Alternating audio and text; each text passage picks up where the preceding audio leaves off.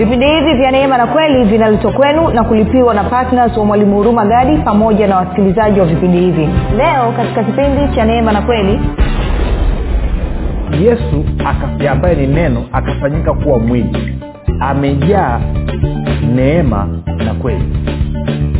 Alafu anasema katika ule mstari wa kumi na sita kwa kuwa katika utimilifu wake yaani yesu kristo sisi sote tulipokea na neema juu ya neema. Kumi na saba. Kwa kuwa torati ilitolewa kwa mkono wa musa neema na kweli zilikuja kwa mkono wa yesu kristo. Kwa hiyo mafanikio na ustawi tutapata kupitia neema na kweli ama unaweza ukatafuta kupitia torati ya musa. Uamuzi ni wakwako rafiki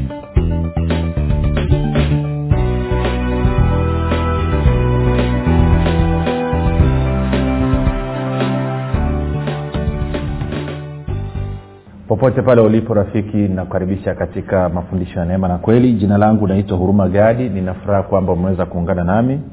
Leo ni siku tena nyingine njema ambayo bwana ametujalia nami naamini kuna mambo mazuri ambayo tunaenda kuyasikiliza ambayo yatatusaidia yatatujenga yatatuimarisha.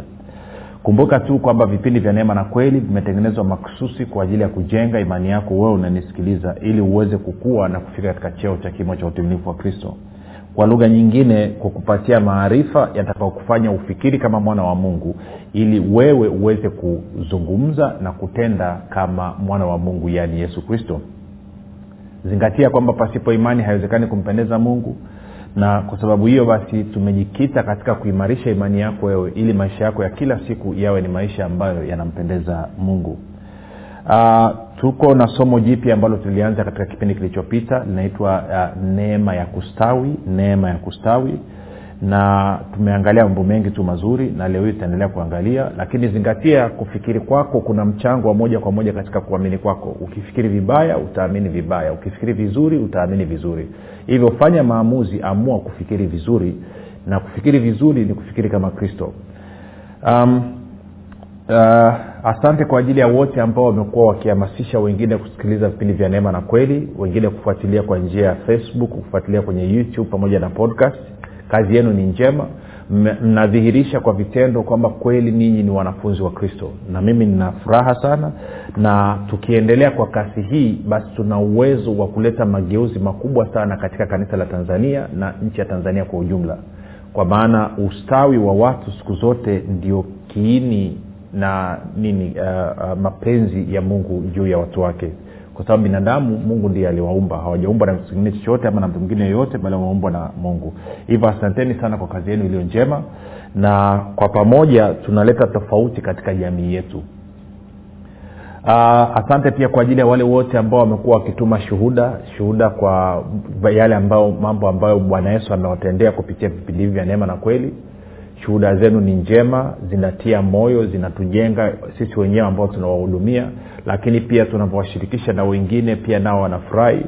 Na wale wengine ambao wamekuwa ni partners wa vipindi vya neema na kweli ambao wanasapoti vipindi vya neema na kweli kwa fedha nao wanapopata taarifa nzuri kama hizo za watu waliookoka watu waliopona inawatia moyo inawafurahisha basi hakika shauku yao ya kuendelea kusapoti vipindi vya neema na kweli inaongezeka na hivyo kueneza ufalme wa mungu basi moja kwa moja tuende kwenye somo letu. Somo letu linaitwa neema ya kustawi neema ya kustawi.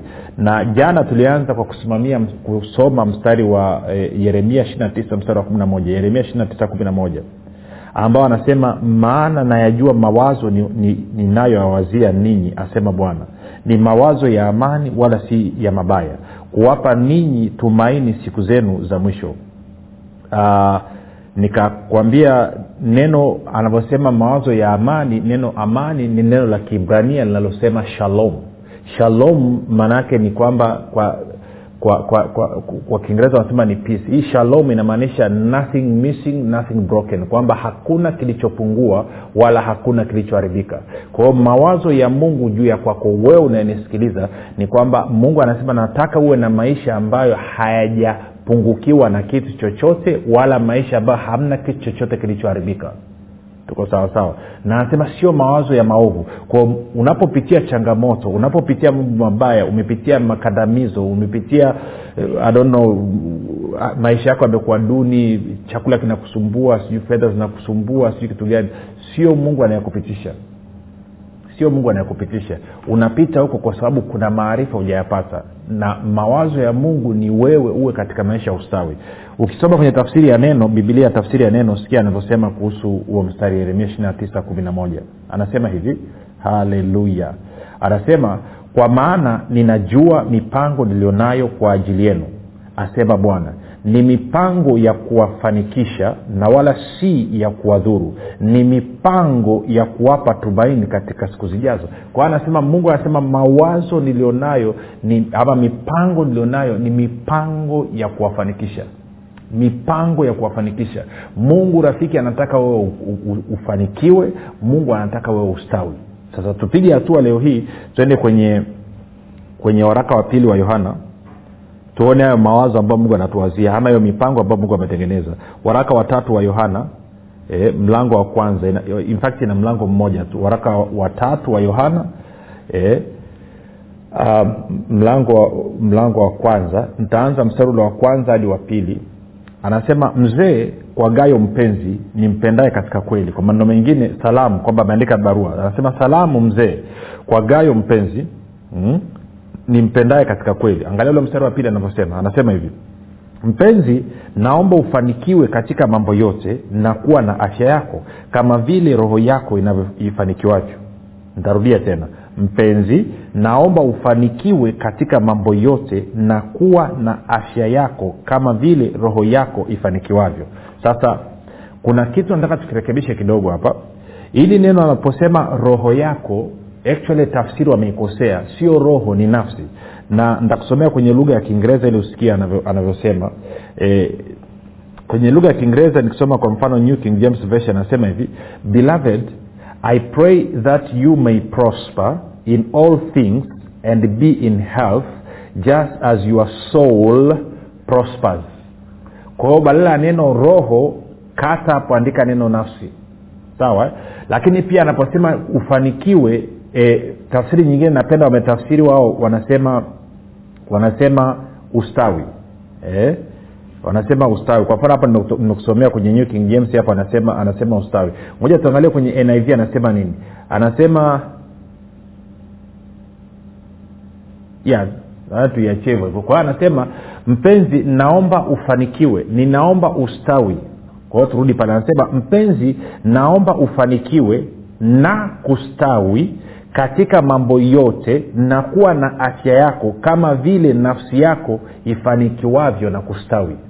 Si nimechanganya mambo maneno mawili hapo. Kufanikiwa na kustawi. Maanake ndo tafsiri nyingi za bibilia hasa za kiingereza zinatumia hilo neno kufanikiwa na kustawi kwao nitarudia tena. Kwao mawazo anayokuwazia mungu mawazo ambayo mungu anayo juu yako rafiki ni mawazo haya. Anasema anataka wewe ufanikiwe anataka wewe ufanikiwe na kustawi katika mambo yote na kuwa na afya yako kama vile nafsi yako inavyofanikiwa na kustawi. Sijui kama unasikia hichi kitu anachokizungumza rafiki hapa eh? sasa nita nita nitarudi hapo. Sasa nitasoma mstari wa pili mpaka ule mstari wa nne. Mstari wa pili mpaka wa nne. Anasema hivi. Mpenzi naomba ufanikiwe na kustawi katika mambo yote na kuwa na afya yako kama vile nafsi yako ifanikiwavyo na kustawi. Tatu maana nalifurahi mno walipokuja ndugu na kuishuhudia kweli yako. Kama uendavyo katika kweli sina furaha iliyo kuu kuliko hii kusikia ya kwamba watoto wangu wanakwenda katika kweli. Si? Anasema gayo kitakachokufanya wewe ufanikiwe na kustawi katika maeneo yote ya maisha yako na kuwa na afya kama vile nafsi yako inavyofanikiwa na kustawi ni kwa sababu ya moja wewe kuijua kweli na mbili kuenenda katika hiyo kweli ndicho ambacho anamwambia hapa. Anasema kilichonifurahisha mpaka natamka haya mapenzi ya mungu juu ya maisha yako ni kwa sababu nimesikia wewe umeipokea kweli. Kweli iko ndani mwako. Kwamba wewe unaijua kweli na kwamba unaenenda katika hiyo kweli. Sasa kabla ya kuanza kuchambua hichi hapa nataka tu, turudi mahali kidogo. Tuwe tukaangalia bwana yesu alisema nini kuhusu kweli alafu tarudi hapa. Twende kwenye injili ya yohana mlango wa nane yohana 8 tutaanza yohana nane 31 hadi 32 anasema hivi. Bwana yesu anasema basi yesu akawaambia wale wayahudi waliomwamini ninyi mkikaa katika neno langu mmekuwa wanafunzi wangu kweli kweli. Tena mtaifahamu kweli na hiyo kweli itawaweka huru. Sasa ule mstari wa wa 32 kuna tafsiri kidogo haijawekwa vizuri. Anaposema tena mtaifahamu kweli. Neno pale sio kufahamu. Neno sahii litakiwa kujua. Kwamba tena mtaijua kweli nayo hiyo kweli itawaweka huru. Sasa unasema mwalimu ina tofauti gani kati ya kufahamu kweli na kuijua kweli?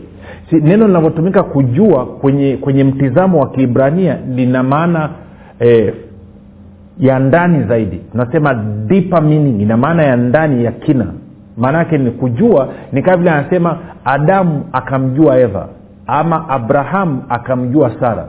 Si kwa hiyo sio swala la juujuu tu.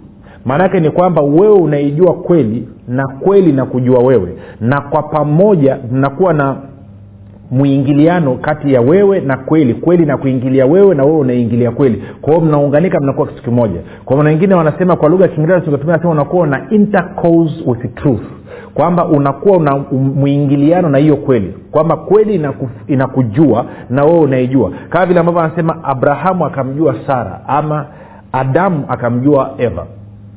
Sasa angalia anavyosema bwana yesu anasema basi bwana yesu akawaambia wale wayahudi waliomwamini. Leo hii tungeweza kusema kwamba anazungumza na watu wote ambao wamemwamini watu wote ambao wamemkiri kuwa bwana na mwokozi wa maisha yao. Anasema ninyi mkikaa katika neno langu mmekuwa wanafunzi wangu kweli kweli.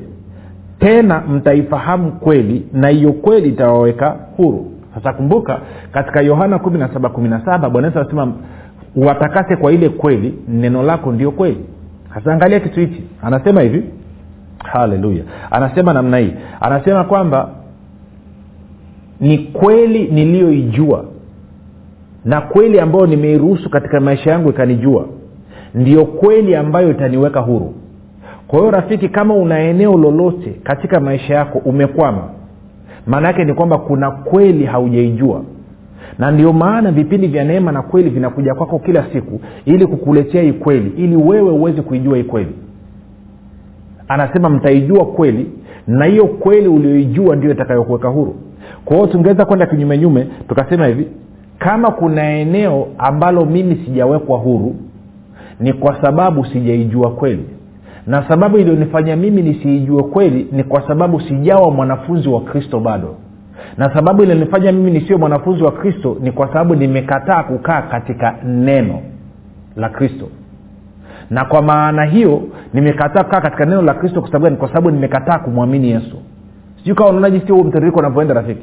Ja nirudie tena kama kuna eneo sina uhuru labda nasumbuliwa na madeni labda nasumbuliwa na magonjwa labda nasumbuliwa na maradhi labda nasumbuliwa na umaskini labda siu nasumbuliwa na laana. Anasema bwana yesu anasema sababu haujawa huru ni kwa sababu haujaijua kweli.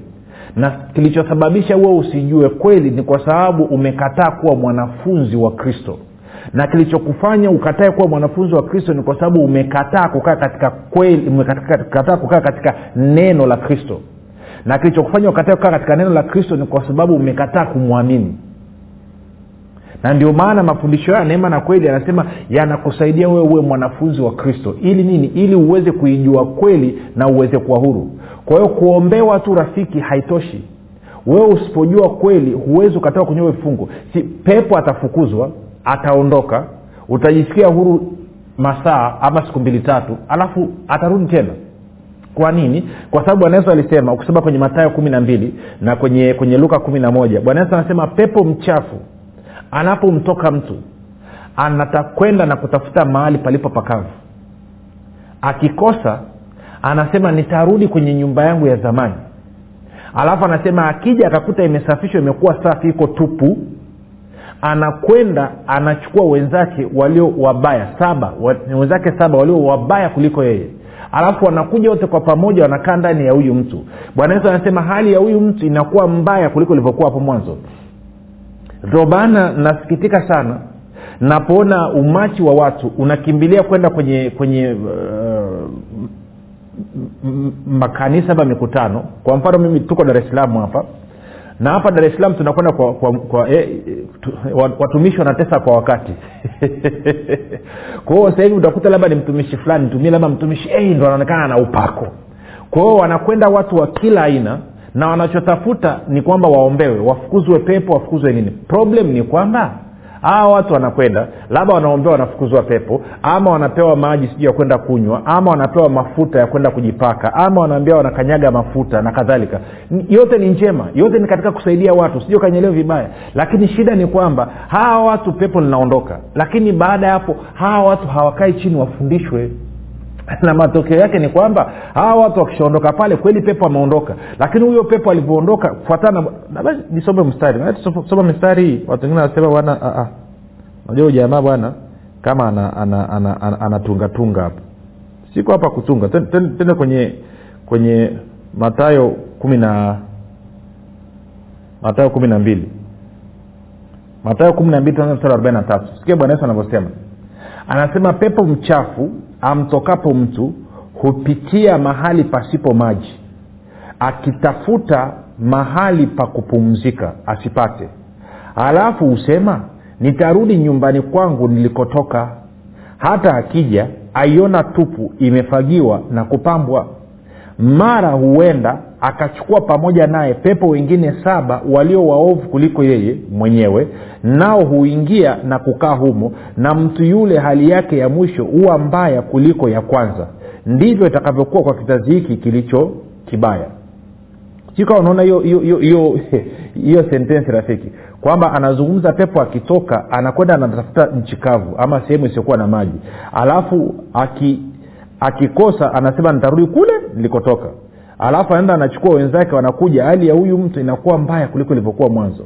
Kwa hiyo maanaake nini? Nazungumza kwamba watu wanaokimbilia kujia mikutano dar salaam tunaona wakina mama kibawe wamevaa na madela wako na kanga zao wanakwenda kwenye mikutano. Lakini kwa bahati mbaya sana na hawa watumishi hawaelezi watu ukweli sa nyingine. Hawaambii watu kwamba ukitaka kuendelea kuwa huru ni muhimu ukampokea yesu kristo kama bwana na mwokozi wa maisha yako. Usipompokea yesu kristo na usipopokea kweli yake ndani mwako kweli unaipokea na kweli ni nani? Kumbuka yesu anasema mimi ndio njia kweli na uzima. Yohana kumi na nne sita mimi ndio njia kweli na uzima. Mtu aji kwa baba isipokuwa kwa njia mimi. Kwa hiyo tunavyozungumzia kweli tunazungumza pia kumpokea yesu katika sura ya hiyo kweli. Kwa hiyo kama hujapokea hiyo kweli maanaake ni kwamba pale panakuwa tupu. Kwa hiyo huyu pepo ataenda atakusanya wenzake wabaya saba watarudi. Kwa hiyo upige picha hii. Kama mtu alikuwa na mapepo mia eh? alafu mapepo mia yakatoka yakaenda akatafuta nchi kavu yakakosa. Kwa mfano nafahamu kusema kwenye marko tano huyu jamaa alikuwa anaitwa wagerasi alikuwa na mapepo zaidi legion. Legion ni mapepo zaidi elfu sita. Kwa hiyo naona fuatana na maelezo ya bwana yesu wakosa sehemu kavu wasema tarudi kwenye nyumba ya zamani. Wakikuta iko tupu ili wasije wakangolewe tena wanaenda kutafuta washikaji zao sabasaba kwa hiyo kama una mapepo elfu sita wakaenda kutafuta sabasaba ngoma inakuwa na ngapi? Unakuwa na mapepo elfu arobaini na mbili. Kwa hiyo tunachosema nini unatakiwa uijue kweli. Ndio maana kule yohana mbatizaji eh, sorry yo, mtume yohana anamwambia tende kwenye waraka watatu wa yohana. Eh, waraka watatu wa yohana. Anasema mpenzi eh, mlango wa kwanza ule mstari wa pili. Anasema mpenzi naomba ufanikiwe na kustawi katika mambo yote na kuwa na afya yako kama vile nafsi yako inavyo inavyofanikiwa na kustawi. Maana nalifurahi mno walipokuja ndugu na kuishuhudia kweli yako kama uendavyo katika kweli. Sina furaha iliyokuu kuliko hii kusikia ya kwamba watoto wangu wanakwenda katika kweli. Si kwa hiyo natakiwa uijue. Kwao nasema usikimbilie tu kwenda kuombewa rafiki. Kaombewe lakini hakikisha pia unaijua kweli kuhusiana na hilo eneo linalokusumbua. Ndio maana hapa tunafundishana sasa tunapofundishana pengine wanasema mi nataka tu nende kawekewa mkono. No, no, yes mkono utawekewa kama nataka nikuwekee mkono njo arusha. Kwenye semina utakula upako wa kutosha. Lakini na kweli pia lazima uweze kuipokea. Kwa sababu kweli ndo itakayosababisha mafanikio na ustawi kutenda kazi ndani mwetu. Sasa kumbuka kweli haitembei yenyewe. Hii kweli haitembei yenyewe. Kweli napacha mwenzake. Sindio kweli napacha mwenzake. Napacha mwenzake ni nani tende yohana moja kumi na saba nikuonyesha injili ya yohana mlango wa kwanza mstari wa kumi na saba. Anasema hivi ama tuanze mstari wa kumi na nne kwanza. Alafu taruka tenda wa kumi na saba. Anasema e, mstari wa kumi na nne anasema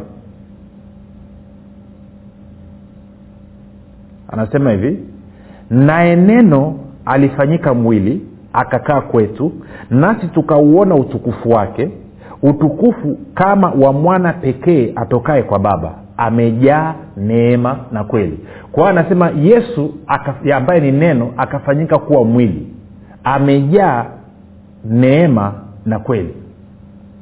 Alafu anasema katika ule mstari wa kumi na sita kwa kuwa katika utimilifu wake yaani yesu kristo sisi sote tulipokea na neema juu ya neema. Kumi na saba. Kwa kuwa torati ilitolewa kwa mkono wa musa neema na kweli zilikuja kwa mkono wa yesu kristo.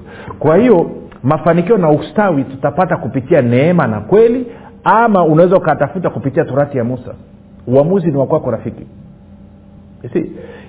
Kumbuka yohana anawambia gayo kwamba nataka naomba ufanikiwe na kustawi katika maeneo yote na kuwa na afya kama nafsi yako inavyofanya nini? Inavyofanikiwa na kustawi.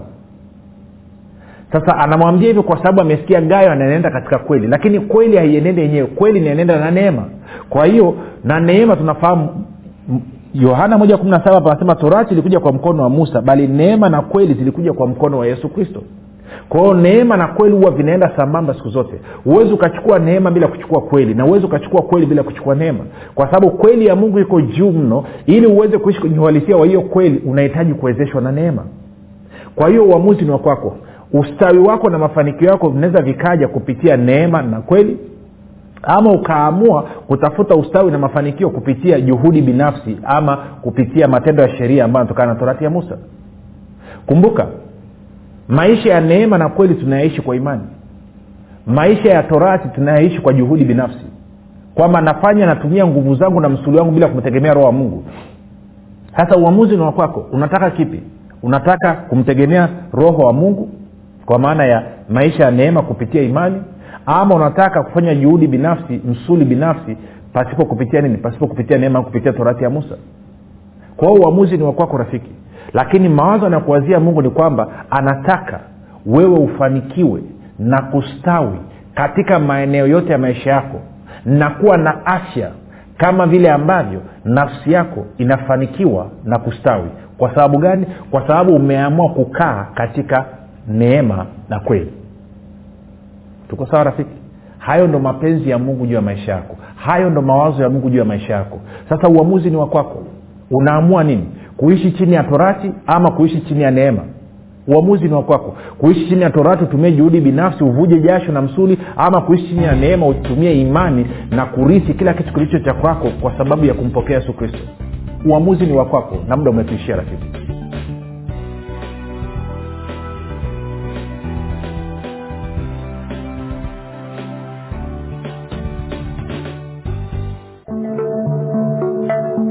watu wengi waliosoma kitabu cha mwalimu huruma gadi cha nguvu ya ukiri wanakiri na kushuhudia kwamba maisha yao yamebadilika.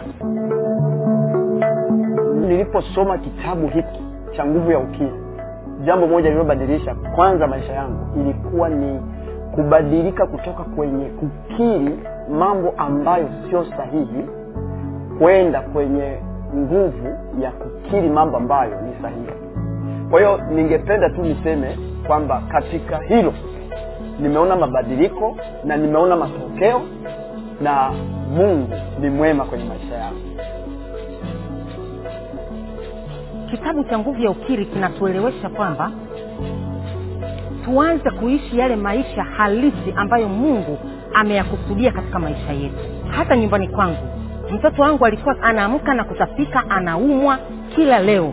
Lakini baada ya kuanza kuwasirisha watoto kwamba mnatakiwa kukiri positive kukiri kile ambacho mungu amekisema kwamba wewe ni mzima huumu mpaka leo magonjwa ndani ya nyumba yangu hakuna tena kwa sababu ya kile ambacho mungu amekisema.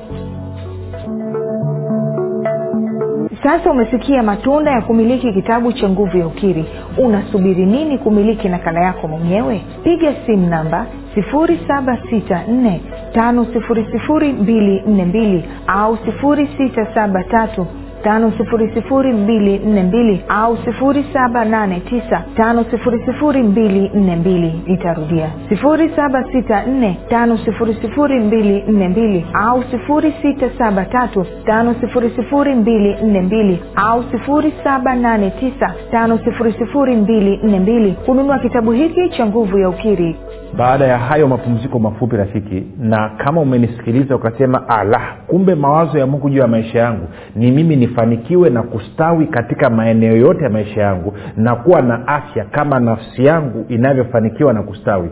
Unasema mimi nataka hayo maisha. Hatua ya kwanza kabisa kama nilivyokuonyesha unaweza ukapata kupitia haya maisha ukapata kupitia neema na kweli. Lakini neema na kweli unaipata kupitia yesu kristo. Kwao hatua ya kwanza ni kumkaribisha yesu kristo awe bwana na mwokozi wa maisha yako. Hivyo fanya maombi yafuatayo kutoka katika vilindi vya moyo wako. Sema mungu wa mbinguni nimesikia habari njema naamini kwa moyo wangu wote yesu kristo ni mwanao. Alikufa msalabani ili mimi niokoke na dhambi zangu ziondolewe. Kisha akafufuka mimi niyo mwenye haki. Nakiri kwa kinywa changu ya kuwa yesu ni bwana. Bwana yesu karibu katika maisha yangu. Uwe bwana na mwokozi mponyaji mstawishaji mwezeshaji na mlinzi wa maisha yangu. Asante kwa maana mimi sasa ni mwana wa mungu. Rafika umefanya maombi mafupi nakupa ongera na kukaribisha katika familia ya mungu. Tuandikie tujulishe mahali ulipo ili tufurahi pamoja na wewe lakini pia tuweze kukaa katika maombi kwa ajili yako wewe. Roho wa yesu kristo akulinde neema yake kukuze mpaka hapo tumefika mwisho. Jina langu naitwa huruma gadi na yesu ni kristo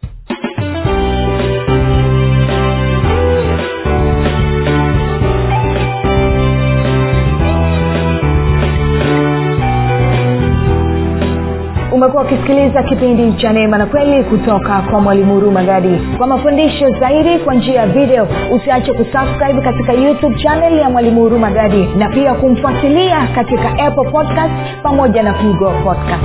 Kwa maswali maombezi ama kufunguliwa kutoka katika vifungo mbalimbali vya bilisi tupigie simu namba 7645242 au 7895242 au 6735242